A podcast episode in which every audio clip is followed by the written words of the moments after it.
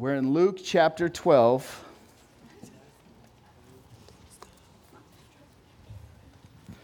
Verses 22 through 31.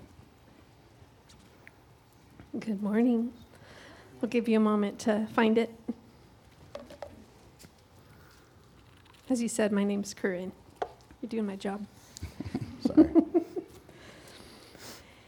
And he said to his disciples, Therefore I tell you, do not be anxious about your life, what you will eat, nor about your body, what you will put on. For life is more than food, and the body more than clothing. Consider the ravens. They neither sow nor reap, they have neither storehouse nor barn, and yet God feeds them. Of how much more value are you than the birds? And which of you, by being anxious, can add a single hour to his span of life? If then you are not able to do as a small thing as that, why are you anxious about the, the rest? Consider the lilies, how they grow. They neither toil nor spin. Yet I tell you, even Solomon in all his glory was not arrayed like one of these. But if God so clothes the grass, which is alive in the field today, and tomorrow is thrown into the oven, how much more will he clothe you, O you of little faith? Do not seek what you are to eat and what you are to drink, nor be worried. For all the nations of the world seek after these things, and your Father knows what you, that you need them. Instead, seek his kingdom, and these things will be added to you. This is the word of the Lord. You may be seated. Thank you, Corinne. So, we're in the series, Rich Towards God. Real, real quick overview. Uh, the four weeks we're covering. Last week was Eternal Perspective. Don't be greedy, live for eternity. And that's easier said than done, but we talked about what Jesus had to say about greed and eternity. Uh, this week is contentment. Next week is treasure in heaven. Our friend Sandy Mason will be preaching that. And then stewards, uh, not masters, will be last. But this is Jesus in the midst of this crowd. A guy asks him, Hey, tell my brother, give me my inheritance. And he just goes off on these very poetic, beautiful little sermonettes about money, specifically about this relationship we have with money a few people told me like, "Oh man, you're." It was an interesting start to the series. I'm like, "What made it so interesting?" It's like, "Well, you didn't ask anyone to tithe." I'm like, "Oh man, I did have that in my notes, but I just forgot." I it, that's it's bigger than that. It's about your heart and money and how that relationship is. That's what matters. That's what Jesus is getting after. He's not trying to fill the giving boxes in churches. He's trying to fill your heart with something better and my heart with something better. That's why he's teaching this. So that's what we're talking about again today. What is your relationship like with money? Specifically in the area of worry or anxiety and contentment. Like you could ask it one of two ways and get at the same result. Like how how worried are you about money? How much does worry and anxiety occupy your heart and mind regarding money and finances and stuff? Or on the flip side, how content are you with what God has already given you or not given you? Like, where are you at with that? If you're going to pay a counselor to help you through this, what would be your initial answers on the intake document you'd have to give to say, here's why I'm coming to see you? How is your relationship with money, specifically with worry and contentment? And oftentimes I'll give a big idea like this is exactly where I'm going to land this plane, and I, I have a place I'm going to land the plane. But more, I thought about uh, this if this was a book that Jesus was writing on money, here's what the book title would be, and here's what I have for you Jesus and Money, Bob Marley, Bird Watching, and the Goodness of God is the subtitle. I think I'd be a great book writer if I just had to do the table of contents and the title. I don't want to, too lazy to write all the words that have to go in the book, but that's my book title Bob Marley, Bird Watching, and the Goodness of God. Specifically, here's what I think we're going to see in here Jesus has a big hope for all of us with our relationship with money. One big hope.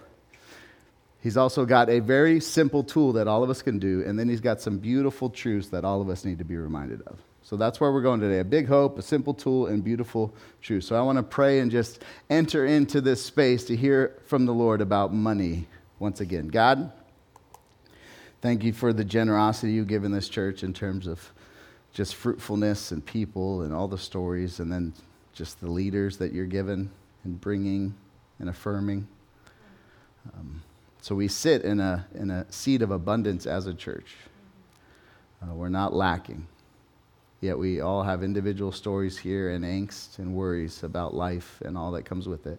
So, God, by your Spirit now, open up hearts to hear what Jesus has to say about money.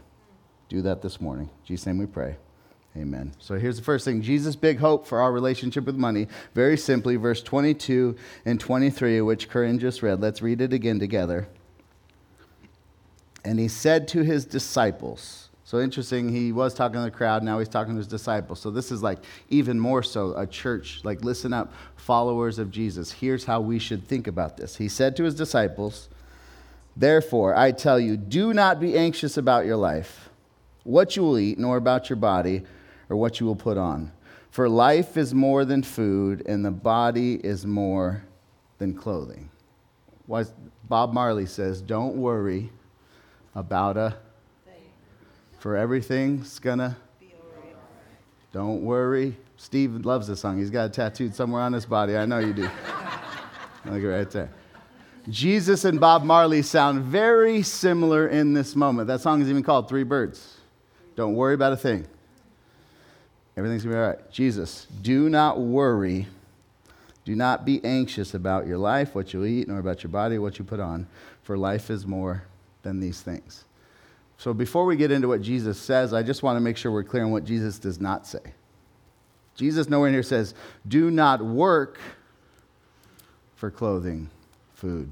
Work is a part of the creative order in Genesis 1 and 2, God put Adam and Eve to work. Genesis 3, because of sin and rebellion, work becomes now what the Bible says is thorns and thistles. Everything annoying about your job is because Adam and Eve sinned, and we all have sinned ever since. Jobs are harder than they should be, but they are not unnecessary. They are part of how God has wired this world. Now, as Christians, we are filled by the Spirit, and the biggest part of our Christian life, for most of us, for a good chunk of time, is our work life, our vocation, our spirit filled presence and witness before the men and women, boys and girls that God has us in our places of work. It matters. We are witnesses right now in our jobs. That does not mean every time you open your mouth and share that you have to share the gospel. It means your very presence matters in your job. And then one day Jesus is coming back and he's going to make all things new. And guess what we're going to be doing? Working. Revelation says it this way the nations, the groups, the people groups are going to bring their glory to the throne and give it to King. What's the, what's the glory? It's their work, it's what they're doing, it's the technology and the food and the way they put flavors together to make this dish. They're going to present back to God in an act of worship forever. That's what eternity is going to be perfect work on a perfect earth with a perfect king forever. Work is a part of that. Jesus does not say don't work.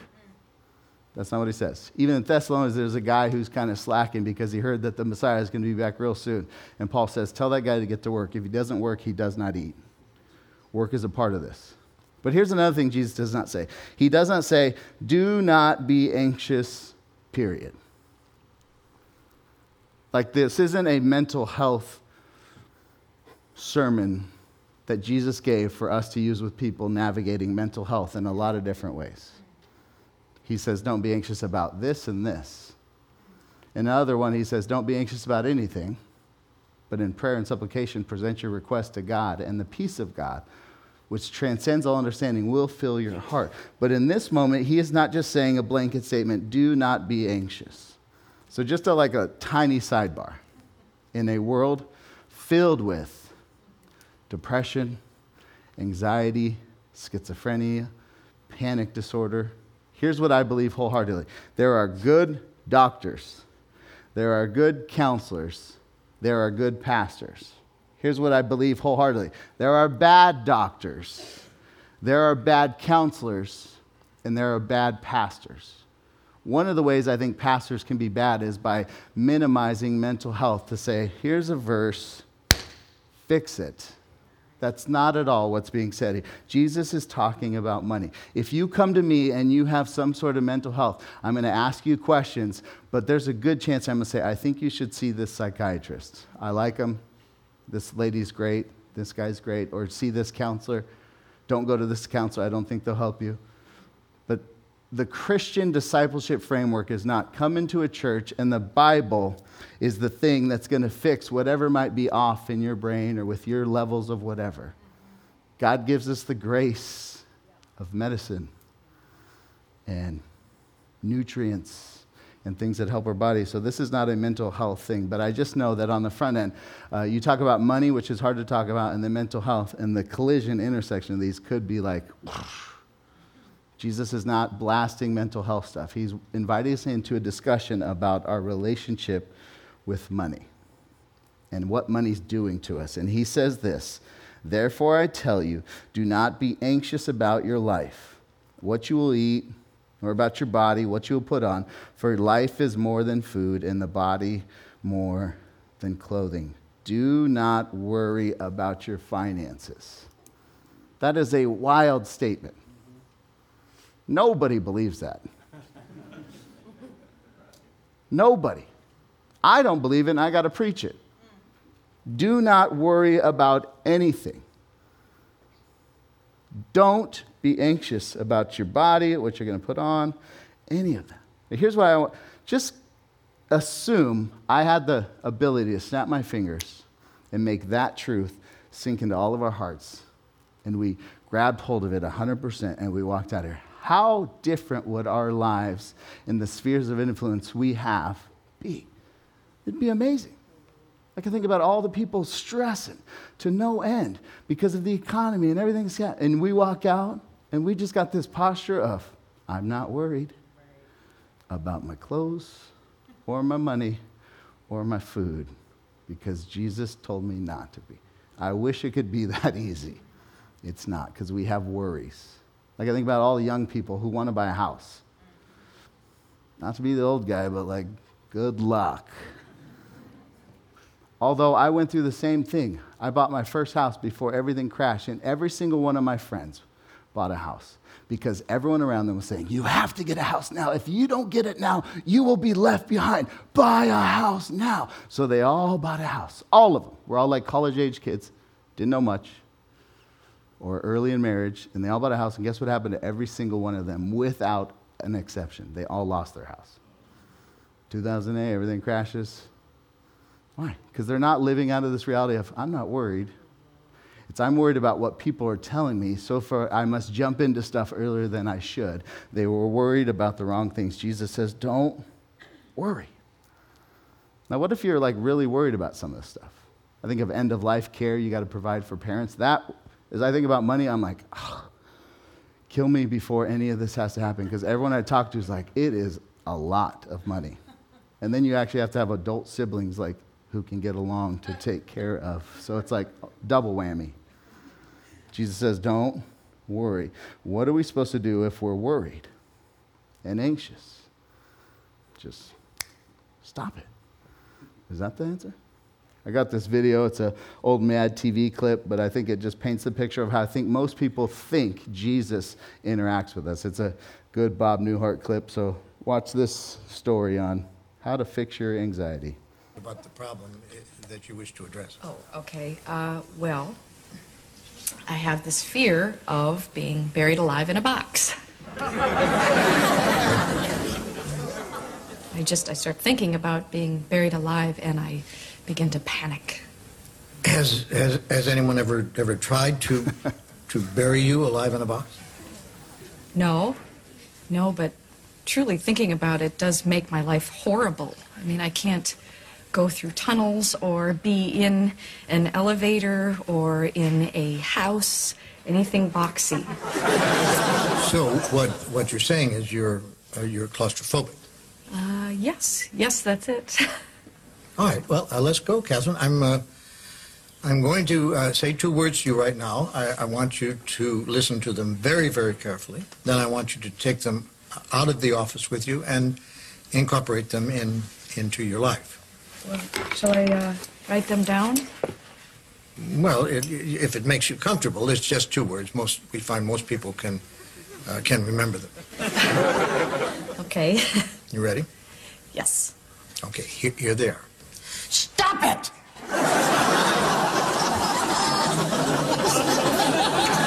I'm sorry. Stop it! Stop it. Yes, S T O P, new word, I T. So, what are you saying? You, you know, it's funny. I, I, I say two simple words, and I cannot tell you the amount of people who say exactly the same thing you're saying. I mean, this, you know, this is not Yiddish, Catherine. This is English. Stop it. So I should just stop it. There you go. I mean, you, you, you don't want to go through life being scared of being buried alive in a box, do you? I mean, that sounds, sounds frightening. It is. Then stop it. I can't. I mean, it's been with me No, since no, no, childhood. no. No, we, we, we, we don't go there. Just, just stop it. Oh, man. So good. Just stop it. Jesus could have said, Don't be anxious. If you're anxious, stop it. Just knock it off. Jesus does not do that. Here's what I think Jesus wants to see worry, anxiety is this it's an invitation by the Spirit to enter into prayer and dependence on God. It's not a reminder of all the ways you've come short of what Jesus wants for your life. It's an invitation. And what does Jesus invite his disciples into? Verses 24 uh, through 28 tells us one simple, I mean, childlike simple tool that he has for us in the area of our relationship with money. Let's read verse 24 down to 28. Here's Jesus' simple tool consider the ravens. They neither sow nor reap, they have neither storehouse nor barn, and yet God feeds them. Of how much more value are you than the birds? And which of you, being anxious, can add a single life to uh, a single hour to his span of life? If you then are not able to do a small thing as that, why are you anxious about the rest? Consider the lilies, how they grow. They neither toil nor spin. Yet I tell you, even Solomon in all his glory was not arrayed like one of these. But if God so clothes the grass, which is alive in the field today, and tomorrow is thrown into the oven, how much more will he clothe you, O you of little faith? Let's just assume you're called on by someone to give counsel in the area of money. Someone comes to you and they've got big issues. They've got debt or they've got medical stuff that they can't control or they're aging parents. They're trying to, they're whatever it may be. What is the first piece of advice you're going to give them? It is not this. It's here's Dave Ramsey's book. Here's my budget. Here's a podcast that helped me. And here's a way to track your spending that you need to start doing. Here's a lot of tools. Jesus does not start with the practical financial tools, he goes for the heart. And he says, Consider the ravens. Same passage in Matthew says, Look up at the birds. Consider the ravens and consider the lilies. Just so you know, he chose those specifically. Ravens are like the baseline, most ugly, most easy to overlook bird. And lilies is not like pretty lilies, it's just a basic word for flower. The equivalent for us Phoenicians would be consider the pigeons and the lantanas, which we walk by a million times a day because like nobody cares about lantanas. And they've got flower galore on there. Consider that bird and that flower. Jesus does not say, go to Malibu, go to La Jolla, go to Montana, and just look at creation and worship the Lord in His goodness, and then enter back into this space of anxiety with your money. He says, take a walk in your alley, on your street, right down 7th Street, and look at the ugliest bird you can find, and look at the lantana, which has never been stopped to be looked at by a human being, ever, ever, and consider, and how much more value are you than those? Part of Xavier's role is going to be formation, which is spiritual disciplines and rhythms and making us more into the image of Jesus through how we posture ourselves. This is a spiritual discipline that nobody in this room can say, ah, that's a little beyond me. That's a little too complicated. There's no book he gives, no big podcast. It's simply take this, consider the birds, look at the ravens, do this. Now, why does he tell us to do this? Here's the reality we live in a world where there is a current that's already happening. Romans would say uh, uh, the, the, the current of the world is going, so you need to stop and renew your mind. I think the major current of the world we live in is anxiety. It's like the air we breathe. So we live it like picture you're in this river and you got your feet down, but the water is pushing you in a direction. And Satan and the world and your own flesh are wanting you to move in a direction. How do you plant your feet and stop? Not only just stop, but maybe actually move against the current. You position yourself with spiritual disciplines, is what the church would say for the last 2,000 years. Well, what are your spiritual disciplines? Everyone always goes, I don't read my Bible enough, and I don't. I probably agree, and you probably don't. However, you can do this all of us can go outside and look at the bird and look at the flower and stop and consider. What a beautiful gift from Jesus. Like money and anxiety and worry, everything. He's like, all right, guys, just once in a while, stop and consider the pigeons and the lantanas. How much more value are you than those? Here's some questions I have for you. Do you have any spiritual disciplines that take you outside? Like actually outside. Follow up question Do any of those spiritual disciplines take you out of your own head and the mental loops that you've created? Or is it like you go outside and you just get to be the narrator of all things? Further than that, do any of those spiritual disciplines take you up to the beautiful truths of God? I think that's all Jesus is saying. He's like, we can talk about money and I can give you Ramsey book, and there's a lot of good tools. Those are all necessary in different seasons of life, but this is necessary in every season of life. We need to stop and consider the ravens and let those thoughts take us to higher thoughts as we think about God. And that's where I want to end is just what are the beautiful truths we see from the Lord as we're outside considering the ravens? What is Bob Marley's promise that we're supposed to hold on to? Don't worry. Why, Bob? Because everything's going to be all right. Eh. Deceased at 36. Uh, is it all right? Jesus doesn't give us a bland Rastafarian. It's going to be all right, Mom. Don't worry. What are the truths he gives us? Here's the first thing he tells us, and it's verse 23 is your life is more than just food, and your body is more than clothing. He takes Christians to a, a different reality that nobody lives in. He's like, stop and just remember that your life is more than these things. It's more than food and clothing, which is a crazy statement because you need food and you need clothing. But here's also just a crazy reality, just taking some empirical data in this room. All of us have clothing, and all of us have had enough food to get us to this point in our life. So it's like God's kind of come through on his promise, for us at least. Don't worry about a thing because life is more than these things. Like, here's what's crazy. I was thinking about this clothing piece. I'm like, I'm not a, like a huge clothing guy, I like it, but I can tell you exactly what I wore my first day of high school in 1997. Beyond baggy cream pants that were just crisp, black and white Adidas, and a Miller's Outpost blue, wonderful polo because I was going to be the greatest guy ever to step foot on Peoria High School. I looked good. Why do I still remember exactly what I wore? Because I was not a Christian and I thought life is about this. It's about your clothes and how you look. Like, this is the extent of life.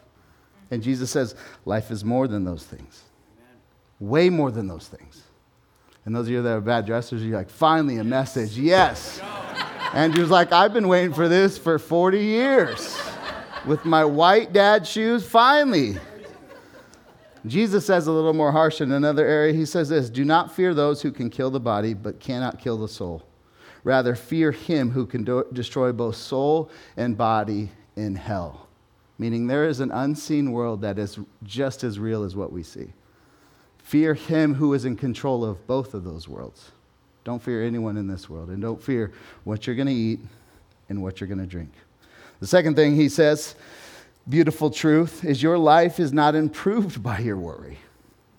Verse 25 he sort of puts it on us like, all right, let's test this. And which of you, being anxious, can add a single hour to his span of life? If then you are not able to do as small, I love, jeez, that's a tiny thing. Just add a little bit of time to the end of your life. None of you are able to do that, then why are you anxious about the rest? Worry does not work. which we all, if we stop and we think about, we know that intellectually. We just don't believe that in our heart. Tom Schrader, founding pastor of our church, I love him. He has one of the greatest quotes ever about worry. He says, Don't tell me that worry doesn't work. 99% of the things I worry about have never come true. it works every time, just about 99 out of 100, because I worry about it and it does not come true. Yes, but you can't add anything to your life by worry. Worry is not adding anything to your life, it's not improving your life. So, what are you supposed to do as worry hits you? Jesus says, Go outside and consider the ravens and look at the lantanas. And just remember that the worry you just had moments ago has not added anything to your life. And that ugly raven and that ugly lantana, God cares about this much compared to how much He compares, uh, loves and values you. But then finally, I think the big heart of Jesus is the heart of God coming through in this spiritual discipline. He's not trying to bring guilt and shame and fear on us. He's trying to invite us into the heart of God and takes us to our third beautiful truth. Here's what Jesus really wants us to leave with today. Your life is more valuable than the least valuable thing in all of creation. Like you're valuable. More than, look at that thing, more than that, look at that thing, more than that. You are more valuable than any of these things. I was just had a send off. Our CFO just retired. We had a great dinner out in Gilbert to celebrate Neil Pitchell. And one of the ladies got up and said something just so beautiful. She became a widow early, 52, recently. She's like, I love Redemption Church. It has taught me truth upon truth upon truth. I know the truth because of this church.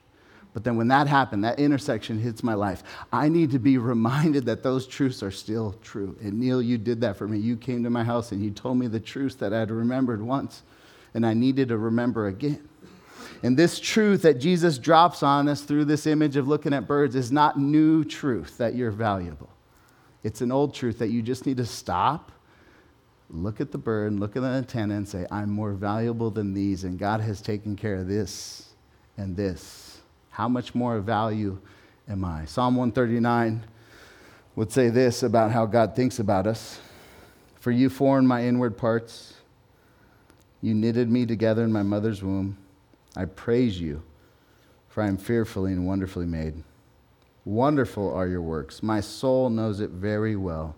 My frame was not hidden from you when I was being made in secret, intricately woven in the depths of the earth. Your eyes saw my unformed substance. In your book were written, every one of them, the days that were formed for me, when yet there was none of them. How precious to me. This is him talking about how God thinks about us. How precious to me are your thoughts, O God, and how vast is the sum of them. So let's just talk about your day tomorrow and we'll be done. Like, what if you implemented this very simple discipline into your life? And you looked at birds from time to time, and you looked at lantanas, and you considered God has taken care of that bird and clothed that flower up to this point. How much more does He value me? Don't worry about your life, about your food, about what you'll put on. Why? Because your Heavenly Father cares for you. And here's what the this is Jesus the rabbi. This is before we even get Jesus the Savior. These people are sitting at the feet of Jesus the rabbi. We as a church sit at the feet, the, the feet of the cross of Jesus the Savior. When we go out there, we have some stuff that we know should keep us from the love of God. It's called sin. And we get to, because of the finished work of Jesus Christ on the cross, who bled and died for us, we get to go out there and look at the ravens and look at the lilies and still say, How much more valuable am I that you would die for me?